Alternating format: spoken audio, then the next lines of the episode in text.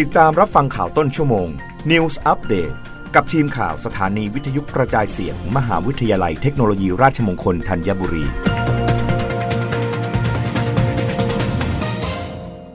รับฟังข่าวต้นชั่วโมง โดยทีมข่าววิทยุราชมงคลธัญบุรีค่ะ กระทรวงสาธารณสุขเผยตัวเลขโควิด -19 ในเด็กเล็ก 0-4 ปี พบปีนี้ติดเชื้อสูงกว่า 2,593 ราย ปอดบวมรุนแรง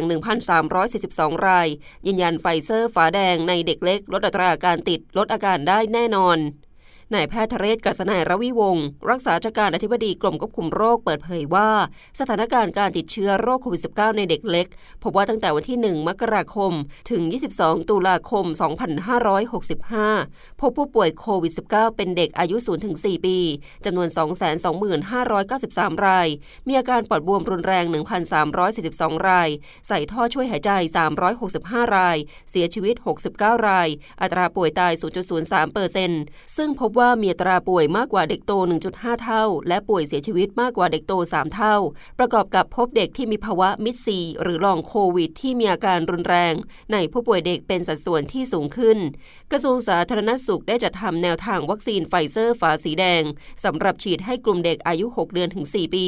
โดยคำแนะนำได้พิจารณาจากคำแนะนำของอนุกรรมการสร้างเสริมภูมิคุ้มกันโรค ร่วมกับคำแนะนำของราชวิทยาลัยกุมารแพทย์แห่งประเทศไทย และคำแนะนำภายใต้การขึ้นทะเบียนของสำนักงานคณะกรรมการอาหารและยา เพื่อให้ได้ประสิทธิภาพและความปลอดภัยสูงสุดแก่เด็ก โดยจะส่งวัคซีนลงทุกพื้นที่แล้ว ให้จังหวัดเป็นผู้กำหนดจำนวนวัคซีนที่ต้องการขอสนับสนุน ผู้ปกครองสามารถติดต่อขอรับบริการที่โรงพยาบาลส่งเสริมสุขภาพตำบล หรือโรงพยาบาลใกล้บ้าน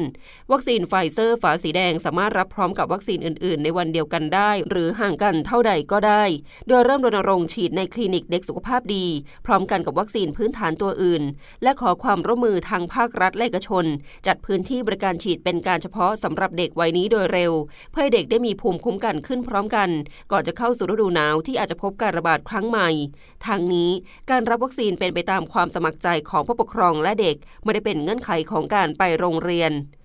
รับฟังข่าวครั้งต่อไปได้ในต้นชั่วโมงหน้า กับทีมข่าววิทยุราชมงคลธัญบุรีค่ะ รับฟังข่าวต้นชั่วโมง News อัปเดตครั้งต่อไป กับทีมข่าวสถานีวิทยุกระจายเสียง มหาวิทยาลัยเทคโนโลยีราชมงคลธัญบุรี